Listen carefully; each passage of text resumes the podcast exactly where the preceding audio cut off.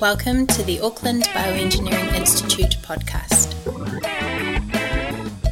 So it's a real pleasure to be here and just to give you a little bit of an overview of um, a journey, really, and tell you the story of my journey over 40 odd years, just picking out, but as, as it will follow in a very general way.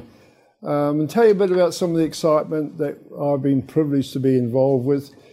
You know, growing up in a little town, little, well, it wasn't even a town, it was a, a rural area where my mum and dad had the general store, and they taught us some wisdoms, the wisdom about life, which, um, despite all my degrees and all the rest of it, they actually had more wisdom than what I'd.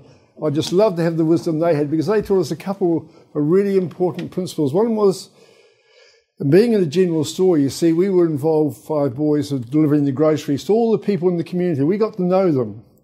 And my dad always said, you know, people are the most important thing in life. It's all about people. We're on earth to look after people. And so never forget that. And so and so and that's been that's been actually very important for our research. And the other thing which they told us, um, neither of them went to high school. They had to, well, they went to the first year, and they had to come home and look after their families on the, on the farm, and my mum in New Plymouth. And but they said, you know, whatever you do in life, follow your passion, follow your heart, and enjoy it, and just do it. But you know, do it for the good of people. And no one is any more important than anyone else. Everyone is very special in their own particular way. And after 40 odd years in brain research, I realised that more than ever. And so those those couple of general ideas, plus all the other things that you learn when you from your mum and dad, which stay, keep you in good stead, are, are, the most critical things in life. I was a pretty quiet, um, a bit of a nerd probably. I love reading books. I loved looking at seeing how things worked. I remember I made a crystal set and. Um, to hear the radio, you see, and I built it myself. With the, then went to see the electrician across the road, and and uh, he let me pull radios apart, and I built a new radio from all the spare bits and pieces, and and uh, so doing those are the most exciting things I did in life, and in the most amazing ways, and. Uh, um, and and learning when I learned how the internal combustion system worked and you know the cars worked, and they have these valves and they have a camshaft so that the inlet valves let the let the vaporized petrol in just the right time. The the the um, other valves let the exhaust gases out and so on. When I, I thought that was absolutely amazing, you know. A, so these things turned me on in life, and they, in a way, it's about that's well, it's happened when I saw the human brain for the very first time. I was a third year medical student. I was 21. I was at Otago. And in 1966, this happened. And, and I met the two loves of my life. First, my wife, Diana, and uh, love of my life, and the you know woman of my dreams, and it's getting better and better every year. So that's the first love. And the second love was the human brain. And pity for her, but she has to be on this ride with me. So, um, and the human brain, I just when you look at it there, the marvels, the complexity of it is, is, is incredible. And, and when you um, appreciate the complexity, so we had this huge task every Saturday morning when I was at medical school. We, two of us would we'd have a fixed human brain between us. We'd meet every Saturday morning between 10 and 12. We did a slow dissection of the human brain and got to see inside the brain and saw and started getting appreciation. And for me, I just thought this is the most wonderful organ in the human body, the most wonderful, wonderful thing in life in a way, because you know, every one of you here today is you're here because of your human brain. It's, and um, if you learn anything, it's your brain. That's where you store it. And you're moving, every time you move a limb, every time you feel something, every time you get a kiss on your lips when you read and write, what you see, colours, memory, everything. You fall in love. When you fall in love, you don't fall in love with your heart, you actually fall in love with your brain. It's the brain that does the falling in love. Um, so for me, that was incredible. And so, seeing it as a third year medical student, I decided to take a year out and do research. Um, and this was 1966, the later part of 1966. And the year I spent doing research as a medical student changed my life forever. Now, you can't do experiments on the human brain, so I had to use the rat brain, you see. And so I had this wonderful job. I had a wonderful demo, wonderful supervisor, John Carman, came professor up here, head of the anatomy, and, and Professor Bill Adams, head of anatomy. And um, they were wonderful mentors who just let me loose in a little lab at the top of the medical school. And um, I developed a, a little machine to put lesions in the rat brain in the basal ganglia, knocking out a few brain cells and seeing what the degeneration was, and then staining it with special silver solutions and tracing the fibre connections. And we set out to look at a particular pathway, a pathway which is thought to be involved with Parkinson's disease. It's called the nigrostriatal pathway. We never found that pathway, but we found a completely different one. The one which went from the nigra to the thalamus, a completely new pathway. And that took me to a conference in Australia to talk about it. We got four papers out of that in the year, and um, I worked sort of around the clock, and it was, I was in bliss. And the satisfaction of doing that, you see, it was totally unexpected. Everything I found was unexpected in a way, and my whole life is unexpected, actually. you know, all the opportunities that come up, and you just follow your nose. And I always say, if a door opens, just close your eyes and walk through it. Take a risk, just do it. And that's what happened to me. And so, um, and so that year was a wonderful year. Um, so I finished the Bachelor of Medical Science, talked to Bill Adams and said, Professor, I said, I'd like to do a PhD. He said, no, you go back and finish medicine. And then you come back and do a PhD. And those are the best words ever, best advice ever, because I went back and completed the medical course. I then became a house surgeon here in Auckland. I spent some time in neurosurgery because that neurosurgery was my other option. You see, I was either going to do neurosurgery or brain research. Um, and if any of you get the privilege of looking and being involved with a, a neurosurgical operation, it is incredible how you can remove the skull, how you can look at the brain, which contains that whole person, um, repair an aneurysm, take a tumour out, um, and then close it up, and the person is uh, gets better. Not always, but generally gets better. Um, I, I realised then, though, that I didn't pursue neurosurgery because we could only work on the outside of the brain. We didn't, in fact, you didn't have to know a lot about how the inside of the brain worked because you were constrained to just working on the outside. You couldn't go inside the brain and change it. We couldn't do deep brain stimulation or anything like that at that stage. And so I then went back and decided to actually start a career in brain research and did a PhD at University of Auckland here, the first PhD in the medical school on the brain. John Carman had just taken over as head of department, and I had another lab to set up. No, nothing was working. I had to set up all the techniques myself. It was incredible. And he ended up actually studying the cerebellum, the, back, the bit at the back of the brain, studying all the pathways out of the cerebellum and where they went. And that took me around the brain. And um, I didn't intend to do that initially, but one thing led to another. I won't tell you the whole story, but just I, I suddenly got to explore the whole brain by tracing these degenerating pathways after putting lesions in the cerebellum, you see. Finished my PhD, got a Harkness Fellowship, and took me to the United States for, well, three and a half years and worked with colleagues at, at um, in, in San Francisco, actually at the NASA Ames Research Center, at the time when they were just developing Skylab, a marvelous, um, interesting time I had there but looking at the pathways there, which are involved with balance, which are involved with astronauts in space, they have vomiting problems, they have motion sickness problems. So he was working on that, but his main interest was basal ganglia. So I learned a lot about basal ganglia from him. then I went to MIT and Harvard and Boston, worked with the person that trained him, uh, Professor Walle Nauta, who was the leading neuroanatomist of the day, and he invented the techniques for, for tracing pathways, the silver degeneration method for tracing fibre pathways, which was pretty hot stuff then, but not so hot now. um, but I learnt new techniques there where you could actually inject chemicals, inject things into the brain, like horseradish peroxidase, and see them taken up and taken back to the cell bodies of origin, what we call the axoplasmic techniques. You, the tritiated leucine and proline that you would inject in and then traced, then that would be taken up by the brain cells and traced along the axons and go to the terminal parts. You cut the brain up of the rat, and then you would look and see where those fibre pathways left. So these were revolutionary techniques in those days. So um, came back after a wonderful time in the United States, set up my little lab here at Auckland uh, Medical School with John Carman, and um, and I was a senior lecturer and studying the rat brain, studying the basal ganglia. And something happened that changed my life forever. Because you see, the area I was studying was the basal ganglia, the substantia nigra and the striatum, areas involved with Huntington's disease, and um, and then the I was visited by the professor of um, genetics. And he came to see me and said, "Listen, I look after all the families in New Zealand with this terrible disease of the basal ganglia called Huntington's disease."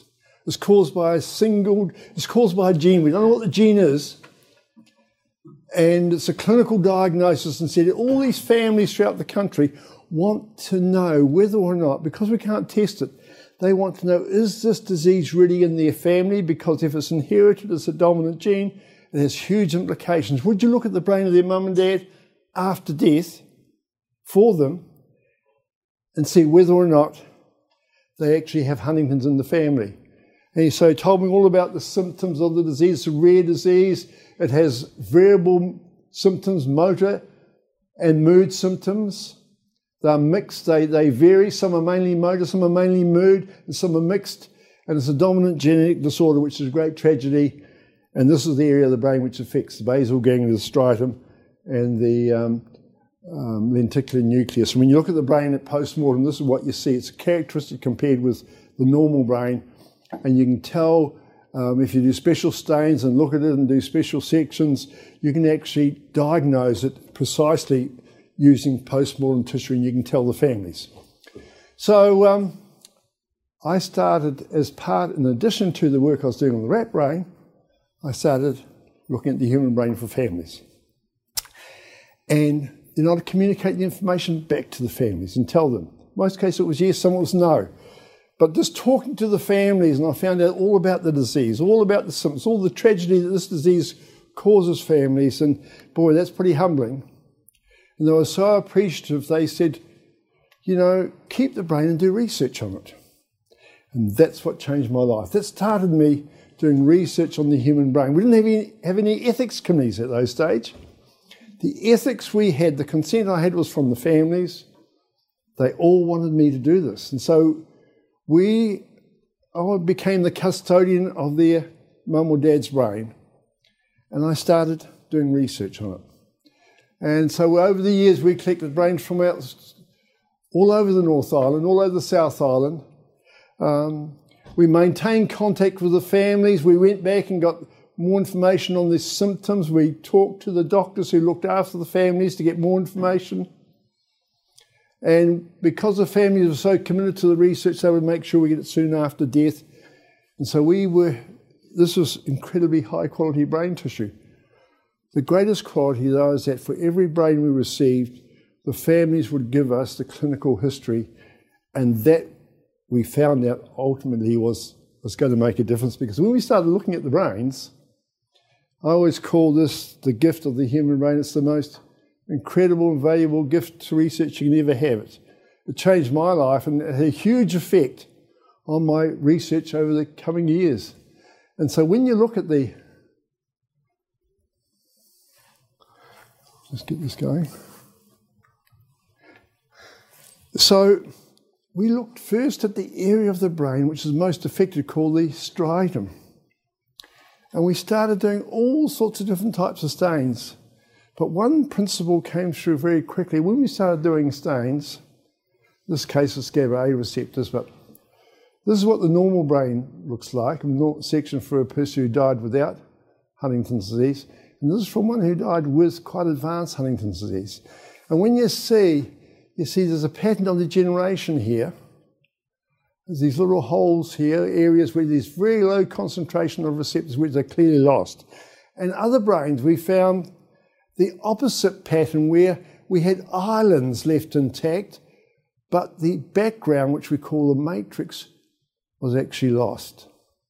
And so we got this variable result. None of the textbooks said anything about that. They said it was just a, a homogeneous disease. Well, it's not homogeneous, we found.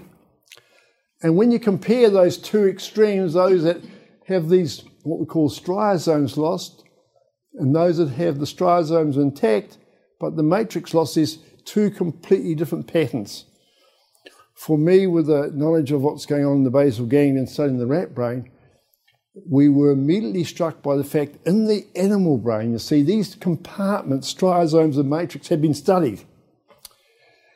And there was studied in incredible detail, looking at the pathways going to each of these. And, and the one going into the matrix was thought to be more associated with the control of movement.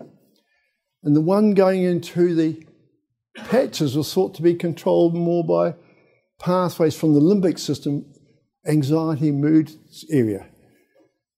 So, I teamed up with a, neuro, a psychologist, neuropsychologist, Associate Professor Lynette Tippett and her team. I said, listen, we need to collect the history, the detailed history of all the brains that we've collected. At this stage, there's about 45 brains, um, and 35 were included in this study, to know what is the difference. Maybe what we're seeing here has something to do with the symptoms. Cut a long story right short, 10 years work in this. We found that the cases who had mainly mood symptoms and not motor, they lost the striosomes, you see. That's where the cells were dying, that's where receptors were lost from, that's where the cells were lost from. Whereas the cases that had mainly motor symptoms, they had the matrix affected and the striosomes were, to, were pretty intact. So suddenly, what we had done by studying the human brain and disease and looking at the symptoms, looking at the profile of the patients, the people who died with the disease, we had worked out that we have compartments in the human striatum which are associated with different functions. So, you see, we couldn't have done this. You can't do experiments on the human, but by studying the disease brain and studying the post mortem brain, knowing the, knowing the background of all the history of the family, of the patients, of the people who gave whose brain you were looking at, knowing those clinical symptoms, we could actually unravel the function of the basal ganglia in the most in the most general but critical way. And I've just shown you two extremes. There, there are lots of variation between, even within the same family, there's a variation, even though they have the same gene, they have the differences. And those differences are shown by the pattern of degeneration. So unconsciously, the families asking me to do a job had actually configured my career. And I changed completely to working on the human brain. We, under, we began to understand the variation, what these, the variation in symptoms was all about. We understand the pathology, how it varied, um, and it was correlated with the symptoms. And when you look at it, you know, when a patient looks at you and shows you symptoms, they're telling you in a secret way what's happening in their brain. And that's not revolutionary, it's pretty obvious in a way, but, but it was actually quite revolutionary for us. So this ended up with rewriting the textbooks, you see. But it was a collaboration between not only those of us who are studying the chemistry of the brain, cell death, and all the rest. We talked to psychologists, we ended up talking to geneticists, Russell Snell. So we began to talk to lots of other scientists to understand it. We had to talk to the doctors to get the history and to get the background from the families. And of course, the families were the critical component. So, in a way, you see, when my mum and dad said, people are the most important, they were the most important. And that was reinforced in so many ways. And so, from those small beginnings on Huntington's disease, we have expanded and look at Parkinson's, look at people who have died with Parkinson's, Alzheimer's, epilepsy, right to, to today. This is, this is a range of the diseases we look at from families who give brain tissue to us to study in the lab. It's not, it's, it's not just for our group, it's for any group who wants to do research on these diseases. And the community organisations support this in the most special, incredible way. Let's look inside the human brain bank where we actually do receive the tissue, we lock it up and cut it in the most special way. Look at the side of the brain, we actually cut each hemisphere down, looking at the lateral side, looking at the medial side, and block it into 120 blocks per brain, all catalogued, all stored. And because we know the history of, of that particular person who died with that disease, that makes us the most unique boutique human brain bank in the world and gives us an edge on every other group internationally. And I'll show you a list at the end of the all the groups that we've worked with. So we have um, now we, you know, the Brain Bank's been supported by Neurological Foundation for 25 years. It's incredible. We've just agreed to see increased funding from it. So we've got tissue from um, over a thousand brains and 45,000 blocks carefully documented and stored. And that is a library of human brain tissue which belongs to the families, but which we have the great privilege to work and study and research, and that is marvellous. So this is what it's all about. It's about teams working together, partnership with the community in the most in the most incredible way. Um, and so we wanted to develop this team research more. Over the years, we've had interacted with lots of people and lots of lots of different brain researchers across the University of Auckland, across New Zealand, across the world. But um, we wanted to try and see can we use this to form a creative environment um, while I called. So we thought, well, we should make a club. Call it the All Blacks of Brain Research, you know, in the University of Auckland. And so we called it the Centre for Brain Research. So 10 years ago, come November this year, we formed the Centre for Brain Research. Um, and it was a, a centre which is built on the principles which I've sort of talked to you about. It was a centre which really consisted of the researchers in the university, people doing brain research.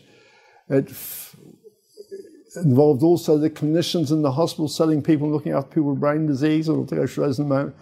And of course, right in the middle is the community. And the research at the university is very interesting. We started off in 2009, and there were 25 groups in the university who were doing brain research who we got together in the initial centre. Today, there's 84 groups. Why? Because they suddenly, we suddenly realised what team research is about. People who were doing it wanted to join up and become associated with us. So this centre goes across the university.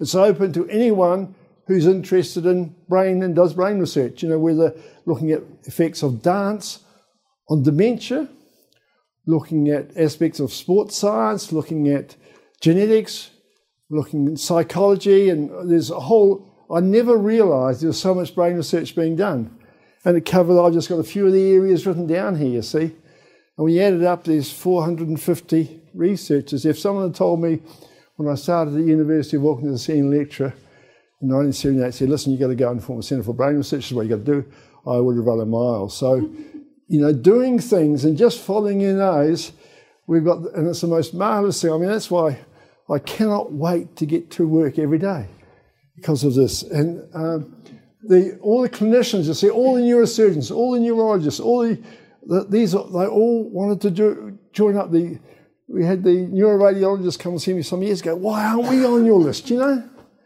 And so that enables us to do research with them on all the different types of therapy which are which are being developed. We had a, a morning uh, breakfast meeting this morning with one of the with Alan Barber, chief head of neurology. We're planning a, a, a, new development which are going to bring the clinicians and our scientists closer together.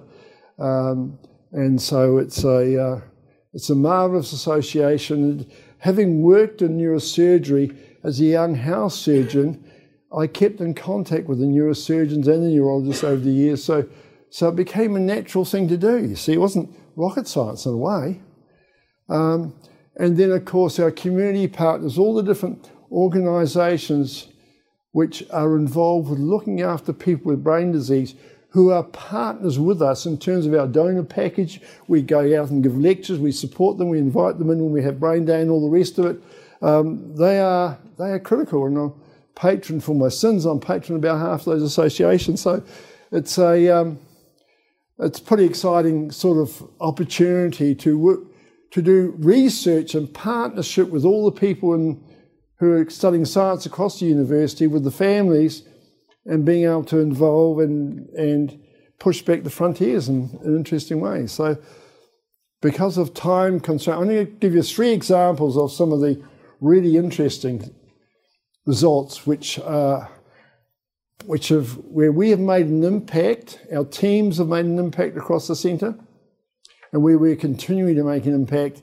And then I'll just mention in the final analysis how we get the funding to support that and what we do. What is it that we do to try and do things that, um, if we wrote an application to the Health Research Council, would be too be too preliminary and too exciting for them to fund because it'd be, be sort of over the I say over the cutting edge. You've got to get more data than you want to get it funded.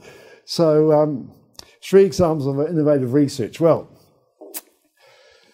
we've known since the 1960s that the rat brain um, there's been a number of groups who've showed us that the rat brain contains contains stem cells in the adult brain. And if you look at the rat brain, take a section through it, we know those stem cells lie in a layer right round the ventricular margin.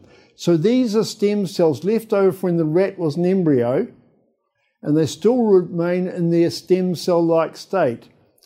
And we've know in the rat that this layer of subventricular cells proliferates and makes new immature brain cells which follow a pathway here from Auckland to Wellington down through the front of the forebrain out towards the olfactory bulb where those neuroblasts then can actually um, divide and make um, finally new replacement cells, in this case for the olfactory bulb.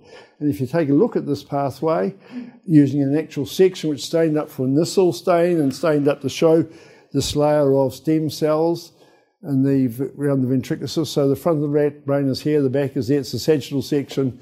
Um, you can see the pathway. It's not a Mickey Mouse pathway. It's a real pathway.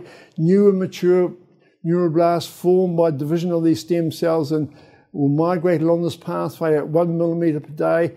Um, takes about seven days to get down to the olfactory bulb. Put a lesion here in the cortex to mimic a stroke then they will, they will leave that and go and repair the stroke and make new brain cells, or here in the basal ganglia to mimic Huntington's or Parkinson's, as they go and leave it there. And they'll form new brain cells to repair the area where you've killed brain cells. So it's pretty exciting. And there's been a lot of interest. So, um, of course, we were told, I was told, used to teach, there's no way the human brain to actually has the same facility. We don't have that layer of stem cells. We don't make new brain cells. Once you reach maturity, you got all brain cells for life. Um, and um, that was a dogma, and that was that's fine. That's, that's um, but we found, in fact, you're looking at some of the Huntington's cases, many of the Huntington's cases, we began to see that, you know, in this area which in the rat contains stem cells, we saw in, in cases, especially with advanced Huntington's disease, compared with the normal here, we found this layer was increased. And what this suggested to us, without going through all the detailed science of it, this suggested the human brain was making new brain cells in response to the injury just underneath here in the striatum, where there's massive cell death in Huntington's disease. So um, I, I, began to see this quite regularly. Once you see something, you think, oh, yes, that's interesting. And I'd run it past my colleagues, talk to Mike Dragunow. I said, Mike, it looks like we're making new brain cells. He said, ah, rubbish. No. But he said, listen, I said, well, have got any antibodies which show up proliferating brain cells? And he did. This is, this is PCNA. This is the this is what we got stained with here. And we used other antibodies too, but ultimately we actually showed we were making this is really the work of Maurice Curtis, a young PhD student, and then others who came on after after him um, um, took this further. But we had unequivocal evidence we were making new brain cells, and this is heresy um, for the human brain. So we got that initial result just showing that we were making, um, we got proliferation of stem cells in the human brain. It looked like we were making new brain cells. We got them into PNAS. Um, but, but we knew that not many people believed us, and so we had to search for the equivalent of the pathway which we saw in the rat. If we, if we are doing this, there must be a pathway equivalent to this, what's called the rostral migratory stream in the rat brain. There must be a pathway like this in the human brain if we're going to be, if we're going to have real neurogenesis in the human brain. So, Maurice, other PhD students, and others, we set out on the search. Human brain's pretty big. We took big blocks of tissue, and we started looking from front to back, sectioning in that way. We saw little hints of the pathway, but it just didn't fit together for one reason or another. We saw little groups of proliferating cells, but we couldn't just put it all together. So we thought, well, we'll do it differently. Instead of cutting in the coronal section, we cut in the sagittal section. So we took large blocks, the largest we could get on our microtome, and instead of going from the front to back, we cut from the midline out. Because if you got this pathway going from Auckland to Wellington, um, cutting across the North Island, you're only going to see hints of it. Cutting along the North Island, you're likely to see a large portion of it. That was the theory. Um, and so what happened when we, when we did that and then put them all together, we actually found, we found a pathway. And this is what the pathway looked like when we put it all together, going around the front of the basal ganglia, down to the olfactory bulb. It's getting a lot smaller as we got down there. And so for us, this is pretty exciting. So, you know, our, our names are going to be up in lights around the world. Well, think again. So we put this together, the story together, we sent it to Nature. Two journals in the world who everyone wants, every scientist wants to get articles into Nature and Science. Nature is the UK journal, Science is the US journal. So we sent this off to Nature. And of course, they sent it off to three, I think four, four referees, and they were experts in the field. Uh, we got roasted, absolutely roasted, because of course they said there is no such pathway in the human brain. They wouldn't believe it, they wouldn't believe our results unless they could actually, one of them said, well, unless you can keep slices alive in the lab and show these cells migrating, won't believe it. So, um, so well, okay, well, we've got to, only got one life here, I've got to get this done beforehand. Um, so we then did more work, put more information together, repackaged it, put more cases in, um, and we did all a whole wide variety of techniques, and, and then sent them off to science. And um, fingers crossed to make sure we got a different set of referees, which we did get. Um, and they came back and they were, it was incredible. So they said, yeah, this is absolutely fascinating, interesting findings. They asked for some changes and additions, which we did. Um, and then we finally got it published. Um, and it got on the front page of Science and got, um, and we got it, and it was incredible. And what's interesting is that um, when we got it published, then the other other groups who were experts in the field, because we were quite new in this field, you see, they then wrote to the editor and they raised serious questions. And when you publish a paper in Science, you're restricted to so many words, you can't put everything in you want to. Um, so this particular um, referee, um, or reader rather, wrote in and said, listen, I want these questions addressed. And the editor of Science wrote to us and said, listen, you need to answer this. So we were able to actually pull out all that information we couldn't put in the original paper. And we got a second paper of Science and, and a second uh, paper in, in the next issue of Science actually rebutting and showing that it was true. And since then, a number of labs have actually shown this is in fact the real, this is a pathway of neurogenesis in the human brain. It provides a new opportunity. It suddenly means that the human brain can make new brain cells. We do have adult stem cells in the brain. It's, it's revolutionary and incredibly controversial even still today. Um, it shows us our, our brain is plastic and it is continuously changing, you see. Every one of you here, you may have heard one thing that you didn't know before, and it's in your brain. That means your brain has changed. And how it's changed, we don't know. But our brains do change. You know, when you think of it, it's pretty obvious. I'm not saying you all made new brain cells, you may have made a few, but the, the, the fact is that our brains are continually changing, and it's now accepted today that our brains are very plastic. That paper in Science was published in 2007, you see. And there's been lots of research since then, and uh, and showing that, in fact, in many respects, we have what's, what we've seen in animal studies with this pathway of neurogenesis, we have a comparable pathway in the human brain.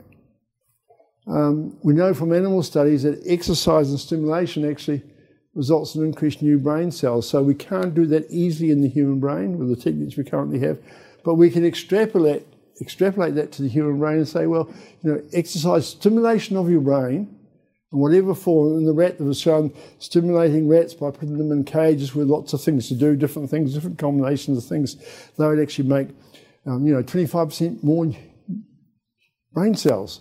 If you exercise them, they make about the same, depending on the amount of exercise. If you stress them in their exercise, they actually make less brain cells. So it suddenly showed us a, a new property of the human brain which we never realised, which dogma said we couldn't do. We didn't have that facility because our brain was far too complicated. And so I would like to think that creative thinking makes new brain cells. The more you think, the more, I mean, it's a, um, and enhances your brain, you know, it's just use it or lose it as a, as a sort of a, it's a pretty logical sort of conclusion. And, and in a way, you can't do research to actually show a lot of these things, but the implications, you always, you always got to dream, you always got to push your results out a bit. As long as you say that it's actually speculation, it's fine. Um, but it's um, what it's all about. Second example. Talking to Russell Snell when he came back to join us from overseas, and he, he's in the School of Biological professor down there, one of the world's experts on Huntington's disease, the Huntington's gene. And when Russell came back as a senior research fellow um, with the Wellcome Trust, and he came into my office and said, You know, we should look at seeing if we can put the human brain, the human gene for Huntington's inside the, rat, inside the sheep brain and see if we can create a transgenic sheep model of Huntington's disease because the sheep brain is much more comparable to the human brain, whereas they've done this in the rat but only put a little small portion of the Huntington's gene. So I really did think he was dreaming, but 25 years later, after that, we got support from the Freemasons over the interim years. Um, uh, working with our colleagues at Boston who had um, the human HD gene, 73 repeats, we, we, got the, we, we, got the transcript for that. We injected it, and this is cutting. This is Jessie Jacobsen's marvelous work over the years.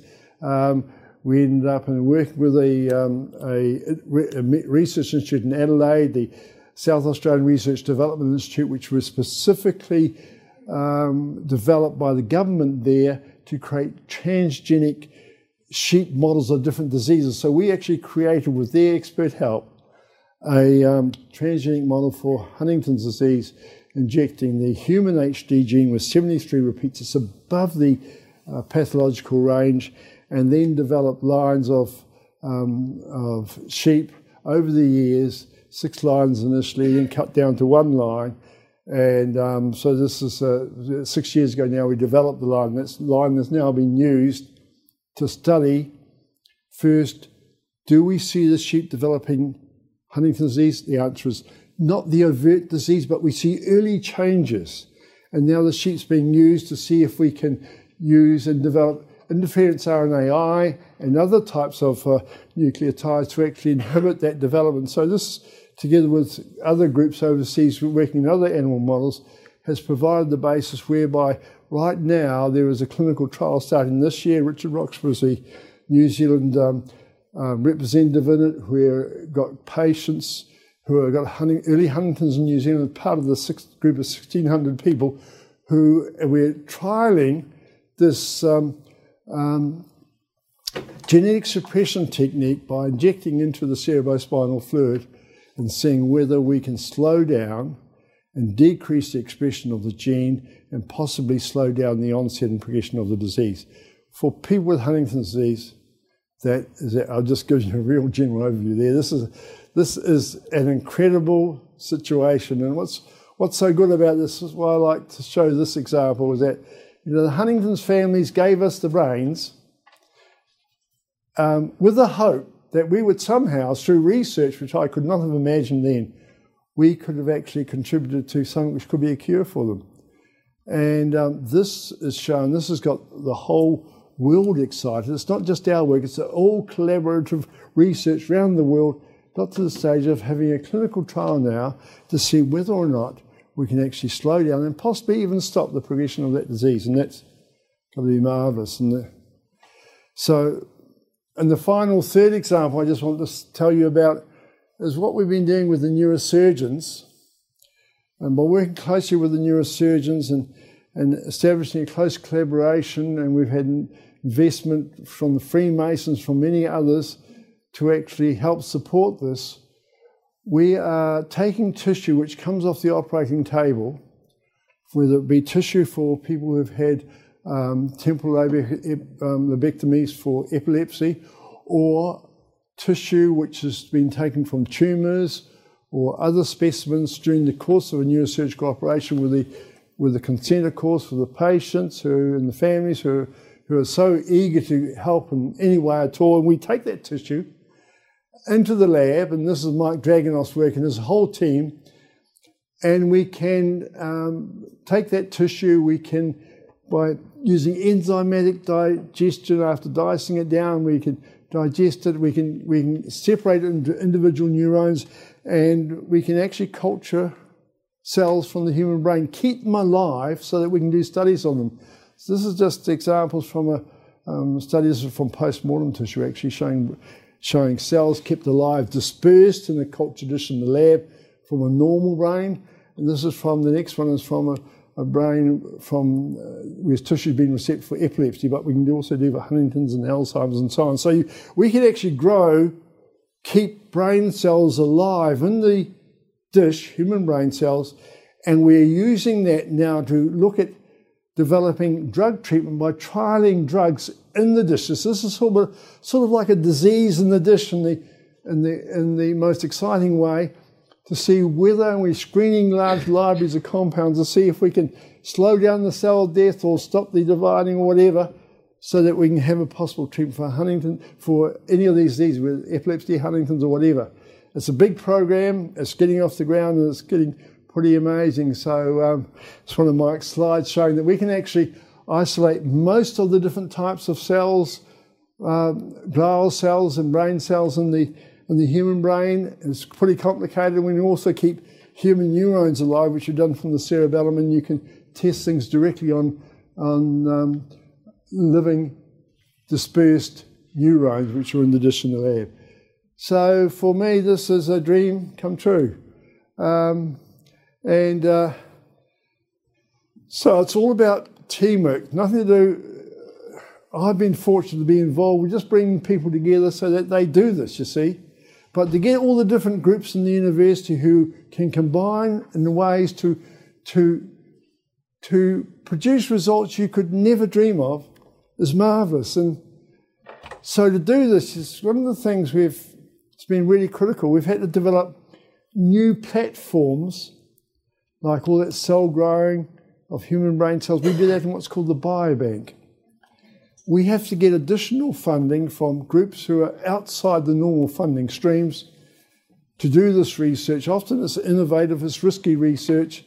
And so we are so fortunate by actually going out and involving and talking to different groups. And they've often come to talk to us and say, How can we help your research? And so we've created different platforms. The Brain Bank was funded by Neurological Foundation, the Hugh Green Biobank, the Biobank Growing Brain Cells there's the Hugh Green Trust. He's a he, um, Hugh Green died some years ago, a marvellous Irishman. They, it's an engineering company. And um, they, I got an email one day and said, he said, oh, someone on our board says we should try and help you. Um, can we come along and just have a talk? And so literally it was a, it was a two-liner from John Green. So came along, had a discussion, took them and show what we do. And they said, well, you know, being an engineer, we would like to help you with these growing human brain cells. And now they've been funding us now for nine years, and we're up to this stage. And we're going to meet, in, in fact, next week and talk about the next um, next group of funding to go on and develop this even further. Uh, neurodiscovery research platform. We've had a this is look this is developing techniques to use on the animal brain. We had a variety of funders there. I'm going to go through very quickly. Uh, We've got a spinal cord injury unit, which Louise Nicholson was the driving force behind that. The Catwalk Truck supported Catwalk Trust supported that. Stroke Recovery Clinic has been Freemason support the Salon Barber.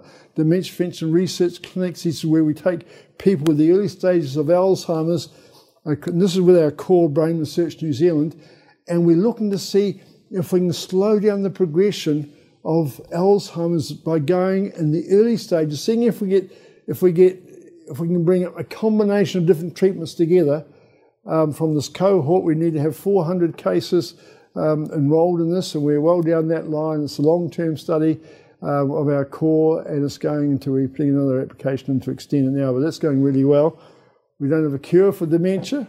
We know the factors which we can slow it down, so there's a lot of opportunity to do that. For disease, which is affecting, you know, uh, 70,000 people in New Zealand now and, and 150,000 in 2020, it's a, it's a huge um, challenge for the ageing population. Motor neurone disease, we've got Emma Scott driving that, and that's funded by Freemasons and funded by other trusts, the Duncan Trust. Um, neurosurgery research unit funded by um, Douglas Trust and, and, Freemasons. And then we've got the HD transgenic sheet that was funded by the Freemasons. See, Freemasons made a huge impact. Um, postdoctoral research fellows funded especially by the Aotearoa, the uh, Robertson Foundation in New York. Um, and Sir David Levene last year gave us the support to create a chair in brain research. So ultimately, when I when I do step down, we've guaranteed that the chair which I have, which is anatomy, will continue forever for the director, future director of brain research. And um, so we've um, together, it's about, we get about $3 million a year. It's not the figure that, that is important, it's actually, well, it is important, but it's the involvement of the people who believe in you. And we have a personal relationship with every group.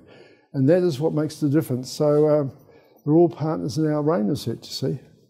Um, so, um, acknowledgements. Well, I can't name everyone involved. I can just say the groups of people. So, um, the people who have made the huge difference in the course of the patients and the families through brain donation. And you get to see the impact which brain diseases make on families, and you get to have an understanding of that. And for that, helps us to move our research forward in the most special way the Medical and Health Research Council. I began my first research project in 1978, funded by the Medical Research Council. Subsequently, took over by the Health Sullivan, had continuous funding for 41 years, which is incredible. Program grant funding for 25. Neurological Foundation of New Zealand, others AMRF, CHDI, which is an American trust, and the Wellcome Trust, and so on. But the program grant research team, this is our team of um, researchers, both of my group and other groups. I personally have had 65 PhDs and 45 masters over the years. Um, they are the people that make it happen. Graduate, graduate students are the engine house of brain research. And what's interesting, they actually, uh, within the centre, we try and get them to talk and interact with each other. They do it very well. They do it better than what the PIs do. And so, through the Early Career Researchers Committee, through different initiatives, they get together and they actually collaborate amazingly and talk and actually help us promote our multidisciplinary research. And of course, the international collaborators are absolutely vital. These are just a group that we work with, particularly on Huntington's disease across um, the UK, um, across the continent, and across the United States and Canada. So, all personal friends developed over over many years, and um, they do work, and we send tissue to them to do research with the family's consent that we can't do in New Zealand. And so we have ended up with this big international family, and that's got to be the most exciting thing out. And um, so, um, research about team collaboration. I'll just give you a very general overview, but this, you know, science is always about people. Never forget that. Um, and for me, that's that's that's. Uh, so my journey so far has been uh, unexpectedly exciting. And um, the students uh, make it happen. The graduate students are the most special people in the world. The families, of course, are critical. So I often get calls over the weekend or any time. We always tell our donor families, ring us at any time if we can help. And they just ring up and they had one call on Christmas day and, and they said, all the family are here and we just, you know, dad died last year, we gave the brain to you. We just want to know where research is going. And, you know, an hour later, and you know you've transformed that family. Tell them about this new possible treatment for Huntington's disease. It's transformational. And, and um, you come away from those phone calls and you say, I'm just lucky to be alive and to actually be involved with this sort of research. So that's really what the story is that I wanted to convey to you today. So thank you very much for listening.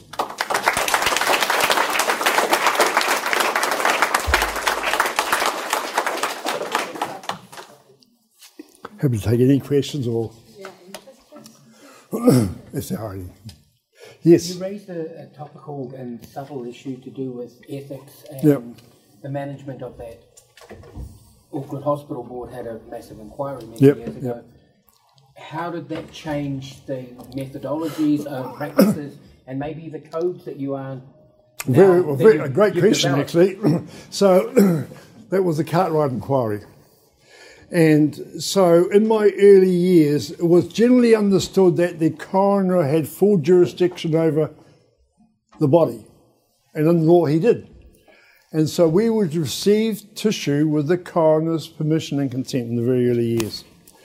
Um, that was mainly normal tissue. All the all the tissue from families with a brain disease, the families donated it to you. See, so you had all the consent absolutely protected there. And so when the Cartwright inquiry came along, it became very clear that coroner's consent was actually unacceptable. So we then then we then got money from the university, who very kindly funded a post, and we had a person in the mortuary who calls up all the all the families of people who, who have died, who have come to post mortem, and get permission to use tissue for research. And so that that completely changed it. Also, what's interesting is that when they rewrote the Human Tissue Act, they came along to see me and discuss. they said, "How we need to rewrite this act to bring it up to current thinking and to reflect what the, the concerns in the community. So they said, just how do you do this? And so it was interesting that in an unconscious way, we had developed a way of gaining consent which stood, uh, which stood all the scrutiny you could expect, actually. And that was used partly as the model to actually develop and to revise the, Act, the Human Tissue Act in 2008, which now operates. And part of the spin off of that is our human transplant program. Yep. So it's uh, yeah, it has. A, so you never know. You see, if um, with our human brain bank, if someone has said, "Listen, starting a human brain bank today, I, I would, you wouldn't know where to start." So you see, we just started in an unconscious way, and then realizing after ten years that we were we were developing a collection of human tissue in partnership with the families, and so I thought, wow, and we are funding this out of our HRC research grants. And I thought, well, I'll just talk to Neurological Foundation because, you know, they're interested in promoting research. Perhaps if we call it the Neurological Foundation Human Brain Bank, they would give us some funding. And cut a long story short, they did. Uh, Philip Wrightson was the medical director then, as neuro, he was a neurosurgeon. And so, um, and that has continued and grown now. And so we started off with one staff, now we've got four staff. So, yeah. Bruce. This is just really an extension of that. Um, the, I want to just comment on the way in which you've engaged with the Maori community, given that for them, particularly the brain, is, Yeah. a, is a critical. So again, so interesting. Um, so my my family, we we we are um, we go back and we we with um, links with um, Ngāti Rahiri, Te Atiawa and Taranaki, and I just I discovered that 15 years ago.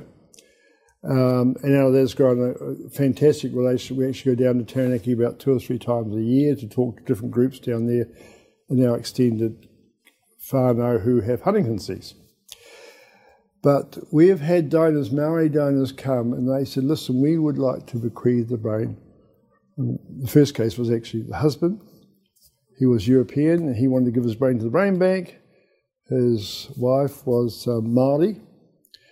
And uh, for their family, they wanted to do this. So I said, well, I said, I think you should take this to your to your whānau, then to your iwi, and discuss it well in advance of his death, which they did do. So, so they actually worked out a way that was culturally accepted. And, the, and the thing which is really important, I say, we, we are the custodians of the brain. The brain is actually belongs to the whānau, the family forever, and we're just using it in research. Um, and we return it ultimately if that's what they wish. Uh, so they worked out a process which we now use where you consult with. Um, we've gone out, we, we, we go on to Marae, we stay there over the weekend. We our Maori students want to do research project. We have a lot of consultation, and it's grown in the most marvellous way by engagement. And of course, the willing has to be there on the Maori side to do this.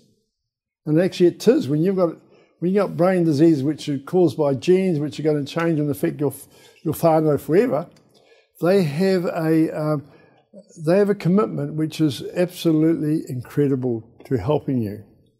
And so we've had whānau come in and they come into the brain bank and they'll um, say prayers, they'll say whakanā over the freezer. Um, and it's the most moving thing we ever do. For our Māori students, we have particular protocols which we developed, which you need to keep we keep looking at, of of how we can help in the system through contact with Maori, through through prayers and uh, that they say over the tissue in order to make it acceptable. So it's taken us on a journey which has been challenging in many ways, but most exciting. And we have a blessing, a Maori blessing of our rain bank once a year.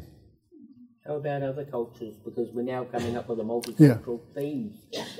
Yeah, so we're, well, we've yet to, uh, we just go through it the same way, you know. So we don't have a prescription for all cultures, but if there's if there's any cultural um, if there's any cultural issues, then we are guided by them. Basically, we go to uh, refer to ours. We so we have a Māori advisory committee, and um, and so there's there is a we don't have a textbook published on this, but there is a process of consultation which, if you go through and make sure you listen and engage with whatever community who wants to become involved. So we don't approach them; they approach us. Uh, that's critical. Yes. So um, I was interested in the uh, cell culturing that yep. you were doing. Um, you know, in, in cultures, the, uh, um, the cells are in quite different. Yep, absolutely. Yeah. How, how, much correspondence is there between the behaviour of cells and the, in a culture? Well, it's, pretty, it's, a pretty hard question to answer. We're, we're trying to develop also slice cultures. Um, and um, the fact is that they are, are cells with a human phenotype. Um, the fact is we can address issues there. You see, one of the problems we have in, um, well, in Alzheimer's and any of the diseases, treatments generated out of purely rat studies um, don't always work in humans. Uh, and the differences are massive. So, uh, uh, of course, the, the environment's different. It's as, it's, it's the closest we can get at this stage. Um, so we just go with um, what we can do. So, what Dragunow is the person to talk about, but uh, to you about that. But it's a um, it's an issue we've always got to consider, of course. Yes. Um, I have a couple of questions yep. about uh, neuroplasticity. Um, so why? Uh, so the first question is why is it plastic and not elastic? Why is it not neuroelastic? So that's the that's the engineering layer. And the other one um, is also um, about the recovery from like brain injury. How much of it is due to neurogenesis, and yeah. how much of it is due to brain rewiring itself? Sure. Well. Um, so you can use the term plastic or elastic or the, the point we're trying to say is that, and it's really interesting, I mean, it just reinforces what we find in animals that, in fact, cell neurons are continually changing. When you when you when you're growing, you know, slices of animal of of of, of um, animal brain tissue, and you're looking at individual neurons, you can see the dendrites, um, and when you're looking at connections, you can see that um, the receptor population is changing. The actual branching of the dendrites does change. Um, and to think that brain cells in your brain have an architecture which is completely permanent forever is actually generally considered now to be a load of rubbish. The, the, um, uh, and that it changes, you know, dendritic profiles change according to the um, according to the connections which are established, those which are those which are being activated and those which are not being activated. So so, brain architecture, brain physiology is a huge amount of evidence now showing it is a constantly changing um, for every neuron, which depends on the current circuitry and the pattern of stimulation. I mean, different parts of the brain we know you can rewire the brain. We know that by taking, um, doing functional MRI scans of different people in different modes of activity have had a long term activity. I mean, comparing the brain of a violinist, for example, on one side of the brain and the other, and looking at the representation of the different limbs, you know, you, you actually have you do different things with each hand. There is a difference in the architecture, subtle, but it's there. Um, so everything points to the fact that there is more plasticity, more ongoing plasticity in the human brain than we ever gave it credit for. And that it's constantly changing in every way. And um, the fact is, when you, you know, when you think back, every year we're advancing. You, you, every person is changing their knowledge base, changing their whole experience of life, gaining new ideas and all the rest of it. So that's been laid down in ways which we can't measure. Um, and so there is so the term plasticity is used to really imply that there is um, the brain is not a permanent structure which just shows the same pattern in terms of both structure and function from here to the rest of your life. It is actually it is subject to all of the inputs coming in um, in every single way. Um, take off if a person loses their limb, you know that that part of the motor cortex will actually will be will be taken over and used by other parts of the body. Um, the same with um, person who's blind. We, we just know that there is that sort of change taking place in, in what we can measure in terms of organisational structure of the brain. So um, in the early years, uh, you know, um, I would have always said, you know, unless you can prove everything by science, don't believe it. As you as you become more mature, you become um, less. You become more holistic and less dogmatic. Science is absolutely critical, but also there's there's a certain aspect on brain function which is out there, which you just got to go with. Um, not necessarily say it's, it's, it's permanent fact, but just showing that we can make new brain cells. We can't say, for example, as a, your second question was, how much of a how much of a role neurogenesis plays in the human brain in terms of repair versus plasticity. Love to be able, but you, you can't do those experiments in the human. We can transpose it from the from the rat brain, and we can say the facility is there. So the facility to change and adapt and improve your brain forever. I mean, we know that neurogenesis is probably going to be decreased with increasing age. But nevertheless, see, all the normal brains that we studied were in the 60s and 70s for that, for that study we did. That's for the tissue we had for the normal brain. So, um, which is amazing. So yes, you got you got to sort of. There is a certain part to science where you just go with the flow and you think, yep, okay. In the meantime, until we can develop techniques to prove this, don't deny this possibility. So the so the Auckland to Wellington motorway. Yep. Motorway. Yep. Yeah. Is there only one? And yeah. so there's only one motorway. And what happens in the? Okay. So what's really interesting is that this, um, when you look at this, this is an extension of the that subventricular zone containing the stem cells, adult stem cells around the ventricles.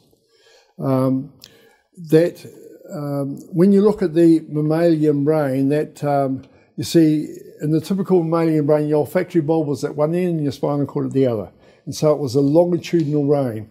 In the human brain, I didn't actually mention this, but in the human brain, the um, because of the huge development of the forebrain, you have actually changed that sort of um, um, organization. So that's why our neurogenesis motorway, our rostral motorway, is, is different because of the huge development of the forebrain in the basal, it's distorted that motorway. When we go back down through the um, ventricular system, there are hints of other pathways coming off, which we still have to investigate, which go to other areas. So um, we can't do experiments on living human brain.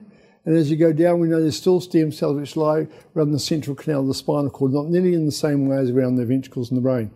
So um, there is the, the concept that when the brain becomes fully mature, we still have stem cells around the ventricular, central ventricular system, which goes throughout the nervous system. The extension going up into the olfactory bulb, originally the lateral ventricle used to go right up there, you see. And when it's become compressed, when we look at it, I didn't talk about this, but when we look at that rostral migratory stream in the human, you can see the collapsed extension of the ventricular system, which is no longer present in the adult.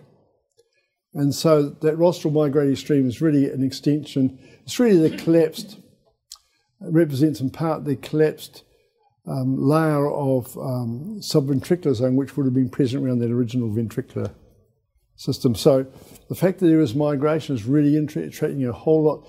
There's so much work being done about all the factors which are controlling it to see if we can promote that in terms of different types of brain disease or different types of injury. Long way to go yet. Uh, but the, the point is that we've got stem cells in our human brain which belong to each one of you, which can be utilized and stimulated in ways for brain repair, potential repair, without having to go to take, um, um, you know, stem cell transplants from an embryo or whatever. And we know that there's huge problems in taking stem cells and trying to stimulate and make new brain cells because, of course, it's a highly specialized system, unlikely to produce new brain cells in exactly the architecture you want. They will never produce brain cells which will replace a particular cell that's lost in a disease. With the same pattern, each brain cell gets about 10,000 to 120,000 connections. So a brain, a new brain cell is not going to be useful unless it gets all the connections. So there's a few challenges there. So we don't know what's going on in the factory, but once the stem cells are transported. No, no, we, we can't do that. We can't do those sort of functional studies in the human. The the plasticity there is enormous. Um, uh, so we we ha- we can't do time course studies on the human brain. There's lots of people who are looking at trying to do that in one way or another. Maurice Curtis is continuing that. Unfortunately, that has to be our last question because already 10 past 5. So let's thank Sir Richard one more time. Thank